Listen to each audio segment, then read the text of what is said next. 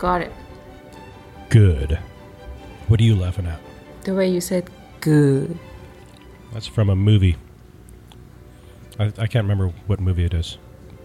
But uh, Not very helpful. no, it's, it wasn't a very good one, obviously. but that part of it is indelibly etched into my mind. Where he, the uh, Is that a person says, movie with I forgot his name. Obviously made an impression on you.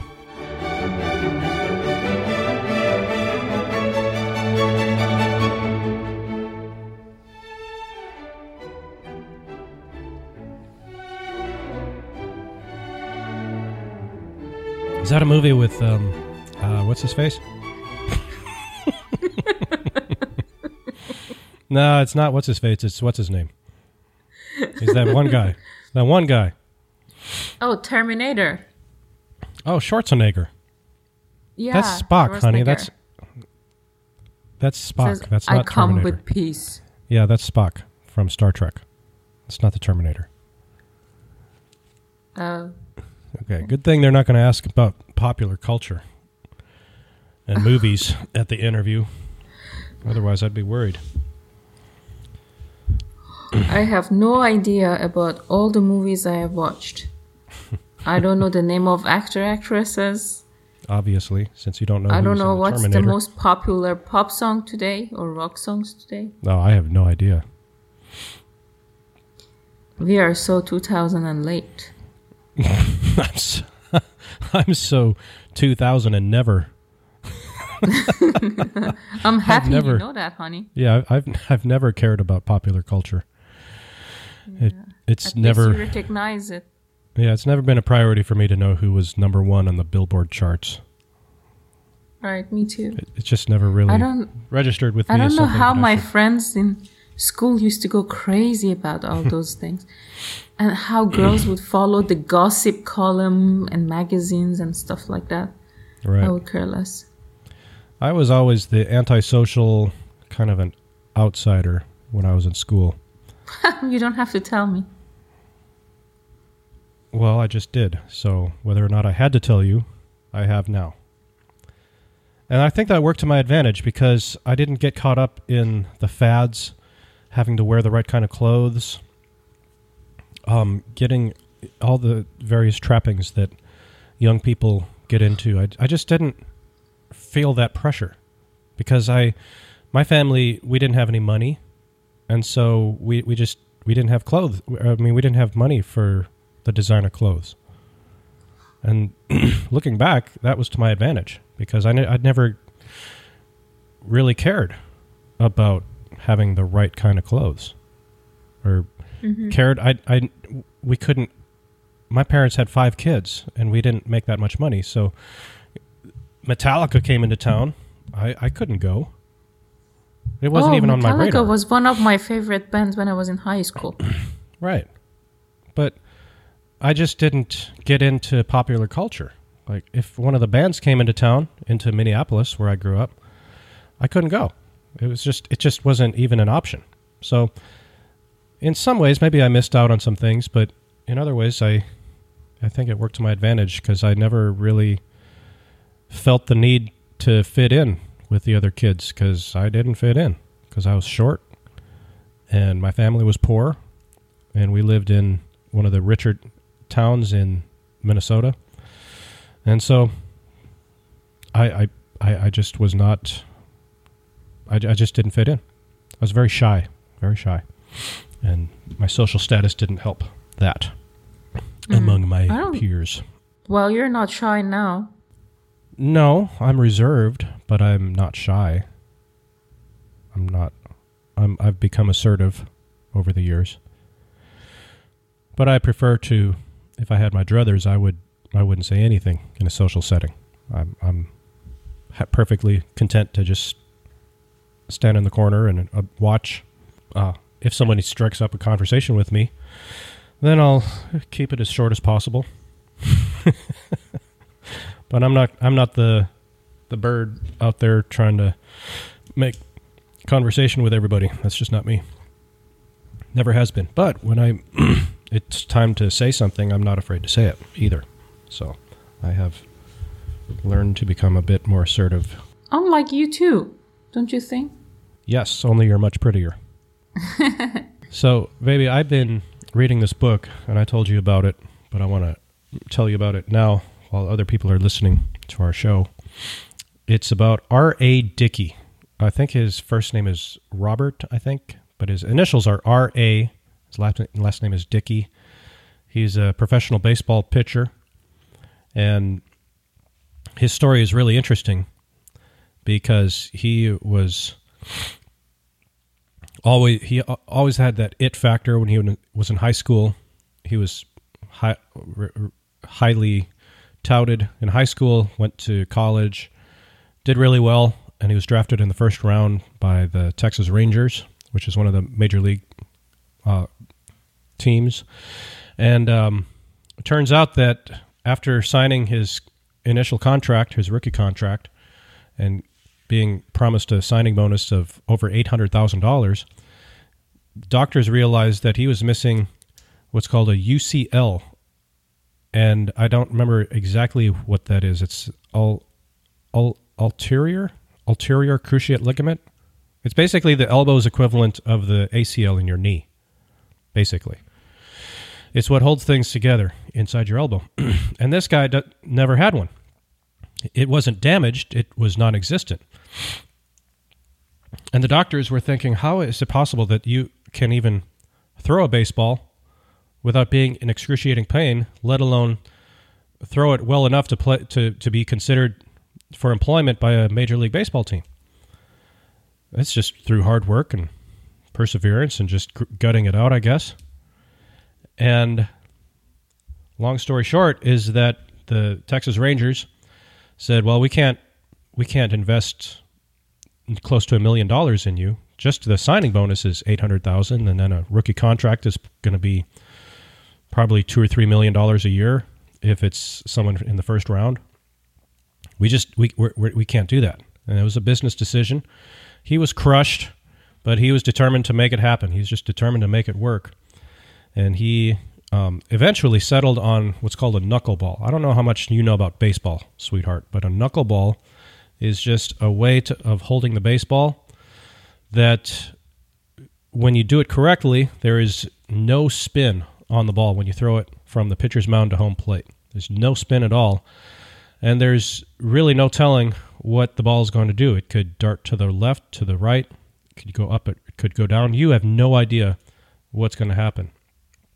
As opposed to throwing a fastball, for example, which is just thrown extremely hard. There's a lot of spin on the ball and you know more or less what's going to happen. You expect it to go in a straight line from uh, the from the mound to home plate. Knuckleball is a completely different thing, and so he was told, you either pick up the knuckleball and work on it and get it to the point where you can uh, play at the big league level, or you're done. We don't have a spot for you. So that was basically knuckleball or nothing. or go get a real job, something that doesn't involve playing baseball. So that's what he decides to do. He find he gets some help from a famous uh, big league pitcher who uh, was was really successful throwing knuckleballs, and just got the coaching that he needed, and finally got it to the place where he could get out on a on a make it make the team for the big leagues. So I was reading about. Um, actually, let me go get the book. Be right back. Wow, honey, this is such an amazing story, and um, I just look it up uh, for our listeners. Uh, UCL is actually, if I'm right in pronunciation, uh, ulnar collateral ligament complex, which is located on the inside of the elbow, and it is attached on one side of the humerus the bone of the upper arm and on the other side to the ulna or the bone on uh, forearm. So this was Mr. Dickey's problem. So yeah, so that's a UCL you're describing. Yeah. Okay, so he didn't have it. Not only was it like damaged, but he didn't have it. it was there was nothing to repair. He couldn't have a surgery to repair it because he didn't have it. And apparently, there wasn't a surgery to insert one. So, anyway, anyhow, that's his story. And so now he's making it as a, a major league pitcher throwing a knuckleball. And this thing stuck out to me. Um, he's getting coaching from his uh, mentor, Charlie Hough, who is a great knuckleball pitcher. Uh, and let me just read this. Charlie Hough is describing how he got throwing knuckleballs too. So Robert says, Why did you start throwing your knuckleball? Charlie says, I hurt my arm in the minor leagues. I started throwing it for the same reason almost all of us do, because it was my only chance of getting to the big leagues. How long did it take you to learn it? I learned how to throw it in a day, but it took me most of a career to be able to throw it for strikes. And that's the key to everything. You can have the best knuckleball in the world, and it ain't worth a darn thing if you can't get it over the plate. So, how do I learn to control it? What can I do to speed up my learning curve? This is the student asking. And the master says, You throw it and you keep throwing it. You throw it every day. You find guys to catch you. You throw it against outfield walls. You throw it against alley walls.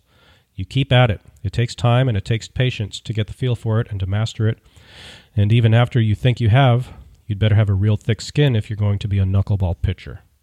Why is that? Because you're going to have games when you throw five wild pitches or give up four home runs, games when you just don't have it. Every pitcher is going to have games when he doesn't have it, even Hall of Fame pitchers. The difference is that when you have an ugly game as a knuckleball pitcher, it's really ugly. It's going to happen, I promise you. You have to keep faith in yourself and your pitch, even if everybody else loses faith. So that stuck out to me when I was reading that this morning, honey. And what he was describing, his um, when things don't go right, when you're throwing knuckleballs, no one knows what to do.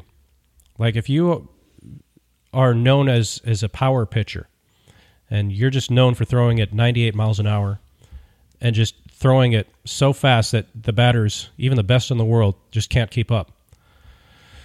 And for some reason, the you, you, you just don't have the velocity that you usually have, and the hitters are able to get it and they, they beat you up. The, if, if that happens, you know what the problem is. The guy is just tired. He's been traveling too much. He needs to take a, an extra day off. Um, and, and then he'll be right as rain. If a guy throws um, sliders or whatever the case may be, they're, those things are predictable. When things don't go right, you know how to fix it. But when things don't go right with knuckleballs, no one knows how to fix it. There's no real answer to it other than it just happens. And I just thought about how we kind of have a knuckleball marriage, honey. It, it, it, like, I'm an American, you're an Iranian living in Vietnam and we got married over two years ago. And at the moment, I'm in Virginia Beach, and you're still in Vietnam.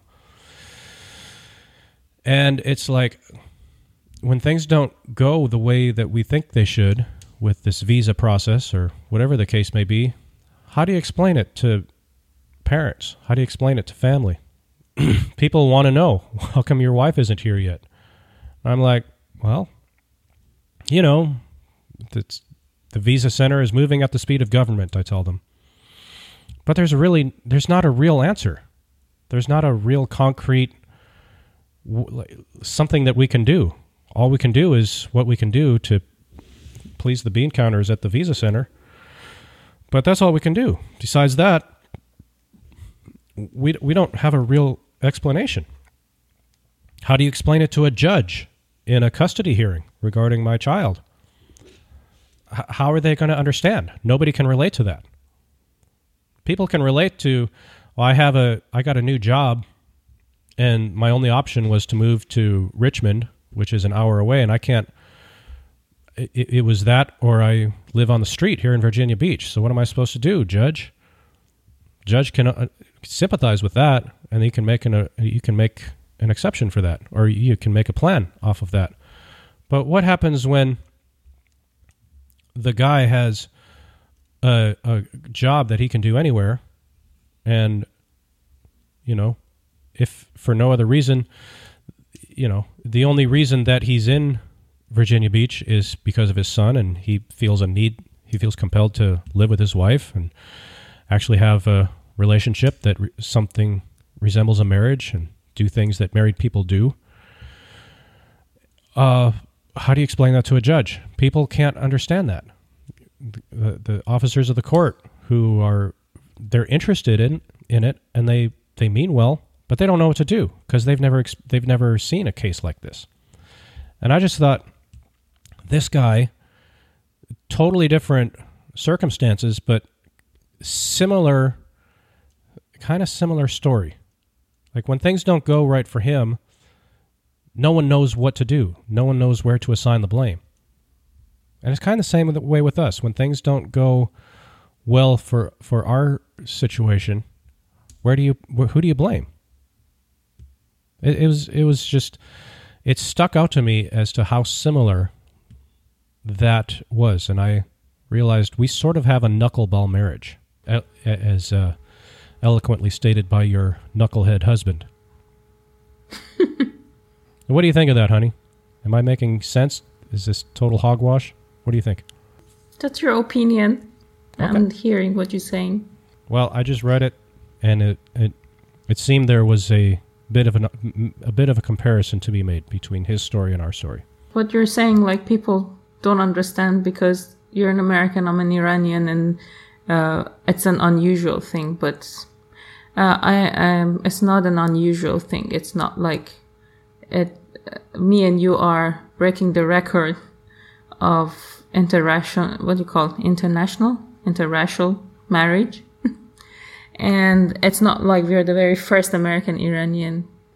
American and Iranian in a history have a lot of Iranian American married before. In fact, it was much more before than now.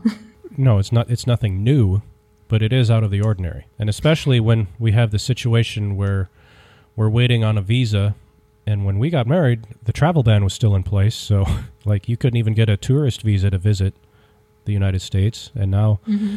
that might be a possibility that we're looking into, but we'll see. What I'm saying is that if we have a, for lack of a better term, a conventional marriage, let's just just to use that word, just be, because I don't can't think of anything better.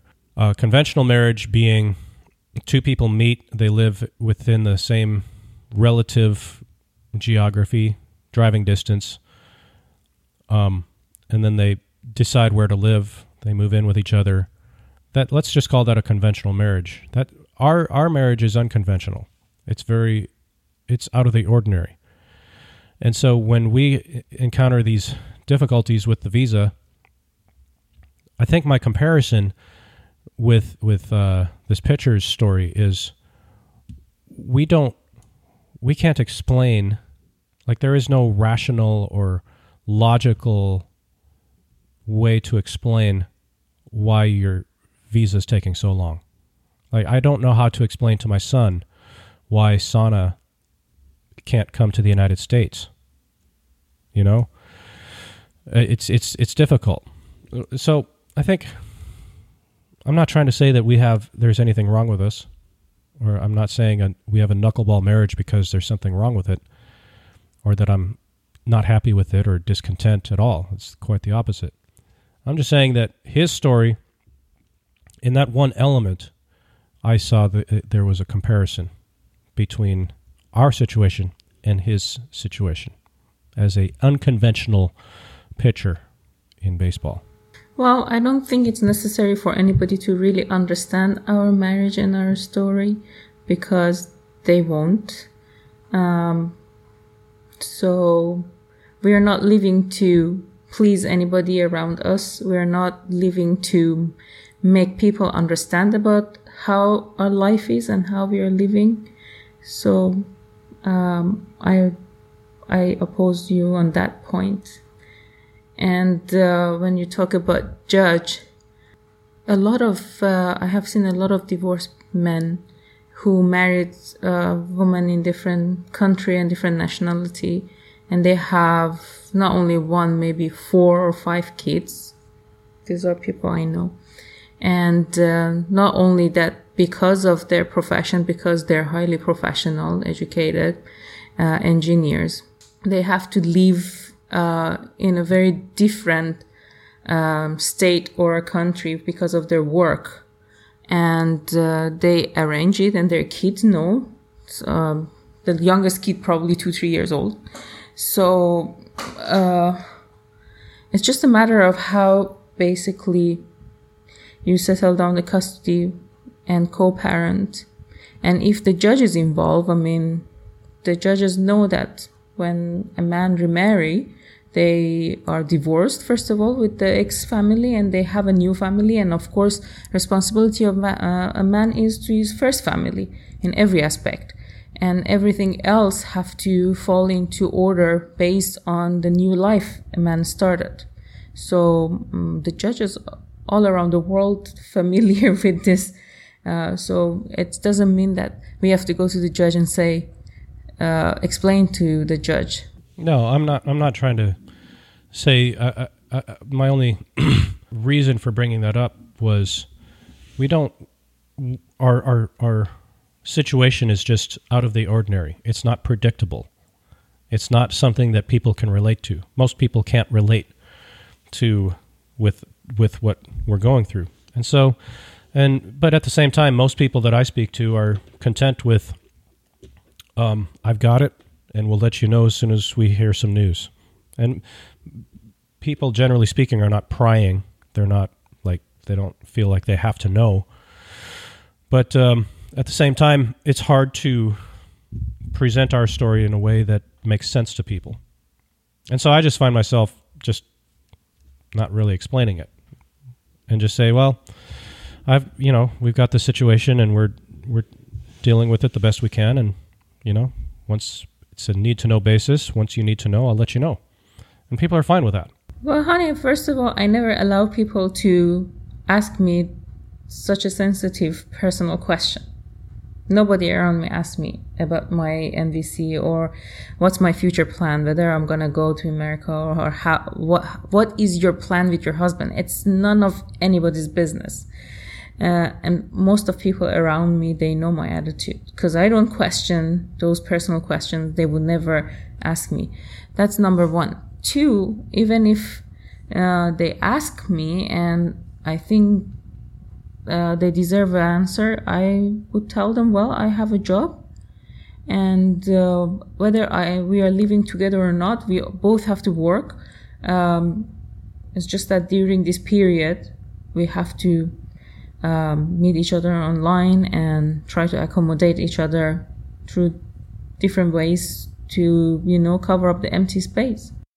Yeah. And and people over here it's not I, i'm not trying to suggest that people are sticking their nose into my business. Some people do and that's annoying and i try to avoid those people. But um uh you know most most of the time people are just they they ask just because they want to make conversation. I just give a a very generalized answer, and they know to back off. You know what I mean? So that might that might be a bit of a cultural thing where you're just there's there's a difference between making pleasant conversation, making small talk versus prying into someone's life. Like there's a difference between any news on on your wife's visa and then I say, no, not really. And then you just drop it. And then there's, um, well, what's taking so long? Well, you know, why, why did they, and then, and then they, they keep asking questions after question after question. Three questions, too much. yeah. And then at that point, I'm thinking, well, why are you asking this? Why do you think that this is your business to know what is, um, what's, what's going on with my wife's visa? They're not supposed to ask you even what's going on with the visa. It's none of their business. If anything is moving forward without yeah. them asking, we would inform them. So what I'm, what I'm what I'm saying is the there's people I never associate with. What I'm saying, honey, is there's a difference between just making conversation, saying any news, and and that's it, and then just leaving it at that. Then it, it that's different from, and and I say no, not really and then they ask, "Well, what's going on? Why why is it taking so long?" Blah blah blah blah blah. And they just keep keep. I know. Asking. So questions. now my question for you is, uh, when they ask you any news, uh, whether it's a good or bad news, what uh, can add to their life. Uh, do they really care about you? Did they feed you to grow you up that they're so concerned about your life and now Mhm. about your new marriage? Uh. What caused them to ask you this question? I think they're just friendly. They want to make conversation most of the time. Some people. There's so many ways to be a friendly person, not Yes. to touch on the sensitive issue that is causing so much pain in somebody's life. I would never ask anybody this question. I would be around that person. I would comfort them. I would do anything possible to um, make them happy, you know? But I would not repeatedly ask the same question. If there is something, they will come and tell me. I don't have to press on it. right. Tell me a, any update, any news, what's going on. Yeah, I think that's a cultural thing. But by and large, over here in America, people when people ask, they're just making small talk, and when I just give a non-answer, that's usually enough, and they know not to ask anymore. And you know So- why I don't uh, choose anybody to be very close friend to me because I don't like small talks. You know that. yes, Sana breaks out into a rash when she engages in small talk. It's pretty ugly. So just so you know, if you ever meet Sana in person, just just don't talk to her. Just don't say anything. Don't get personal. I can spend time hours and have coffee and tea, talk to you about interesting topics, but uh, I don't dig into your life, and I expect you don't dig into my life too. You know, I I follow sports a lot, and I like. Uh, I'll, I'll check out ESPN.com sometimes just because I I enjoy sports. But I've realized that ESPN has just become hotbed of gossip, just prying into people's lives, personal lives. Because that's what people buy. Exactly. It's like half and half. It's about no, it's more than half and half. It's about seventy percent gossip and thirty percent like actually reporting on what's going on with sports. Maybe it's even 80-20 in favor of gossip.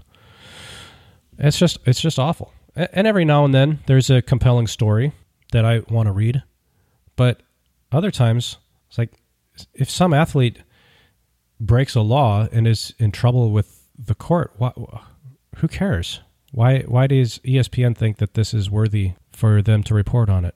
This is like a man's lowest moment in his life and you're sitting there digging into his life, adding salt to the wound, does something wrong, finds himself facing jail time and there's ESPN digging into their personal life. It's awful. This is rule of the world.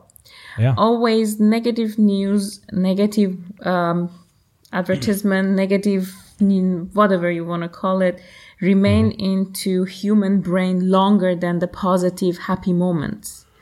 And that is one of, unfortunately, that is one of the strategies organizations, news channels, or ESPN that you're talking about use in order to gain lead or um, audience.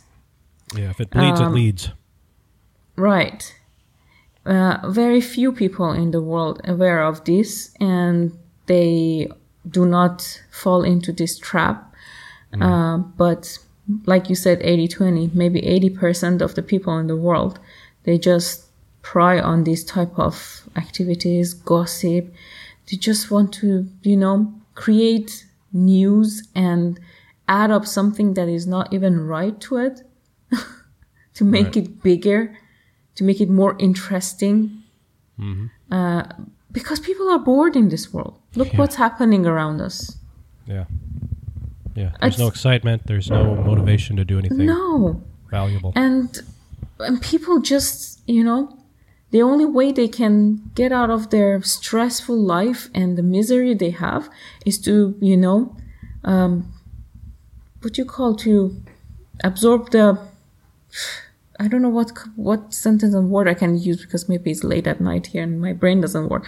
But people really, you know, because they want to cover up their own pain, their own sorrow and misery, they are absorbed into other people's misery, and uh, by that they try to, you know, cover up their own pain right. By showing their concern by talking over about other people's pain and problem now they think they're helping but they are not helping they're making things even more complicated Right. Right. You are correct. You are correct, honey. So, it is uh, now 12:30 a.m. for you, and I'm going to have mercy on you and say, "Go to bed, sweetheart. Get some rest." what do you have planned for tomorrow? That would be your Wednesday. Um, I don't have marking for presentation. All the other um, essays and stuff will be submitted on Friday. Mhm. Friday is a busy day. I have presentations, I have other markings and stuff. But um, I guess I will do my own reading and maybe I will watch a movie, take Cinnamon Okay. for a long walks. Pay attention to the actors and give us a full report.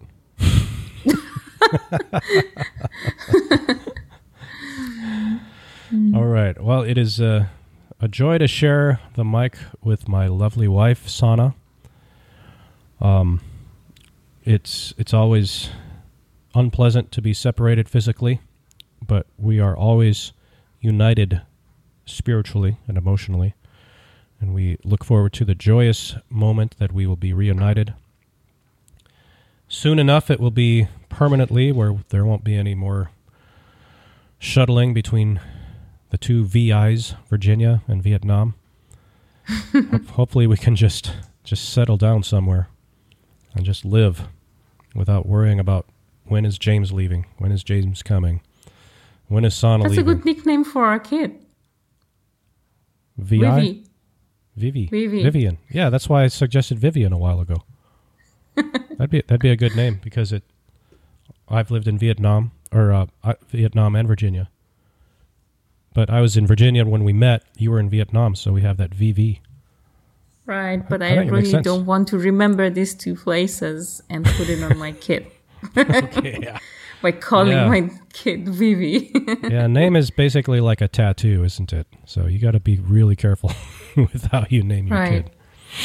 and in my culture, when you choose a name for your kid, you choose it really rightfully because the meaning of that name basically when your kid grow up they become that person we believe All right. Well, everybody, we have um, a bit of a, a bit of an adjustment with the URL. Now, if you go to jamesandsana.com, if you type that into your browser, it is now going to redirect to our new website.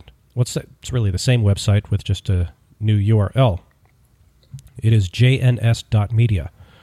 That is the business that we have formed together. It's JNS means James and Sana jns.media. But if you just type in jamesandsana.com, it'll take you right to that homepage where you can check us out, join our email list, and I've already I've already spoken today's email. All I have to do is have it transcribed on the artificial intelligence software I have and tidy it up, get it ready and send it out. So it's something we enjoy. We enjoy pe- people listening to our show and giving feedback, whether good or bad. Now, I'm going to strike that. Say only good feedback. If you got anything negative, just keep it to yourself. We don't need to hear it because we're not going to listen anyway. we already hear a lot of negative news these days yeah, we're not going to listen anyway. We're going to do what we people want who to do. can cheer us up right. All right. Thank you for everybody give for listening. lit- huh? Give us a little bit of peekaboo okay. Thank you everybody for listening. We'll be in your earball soon.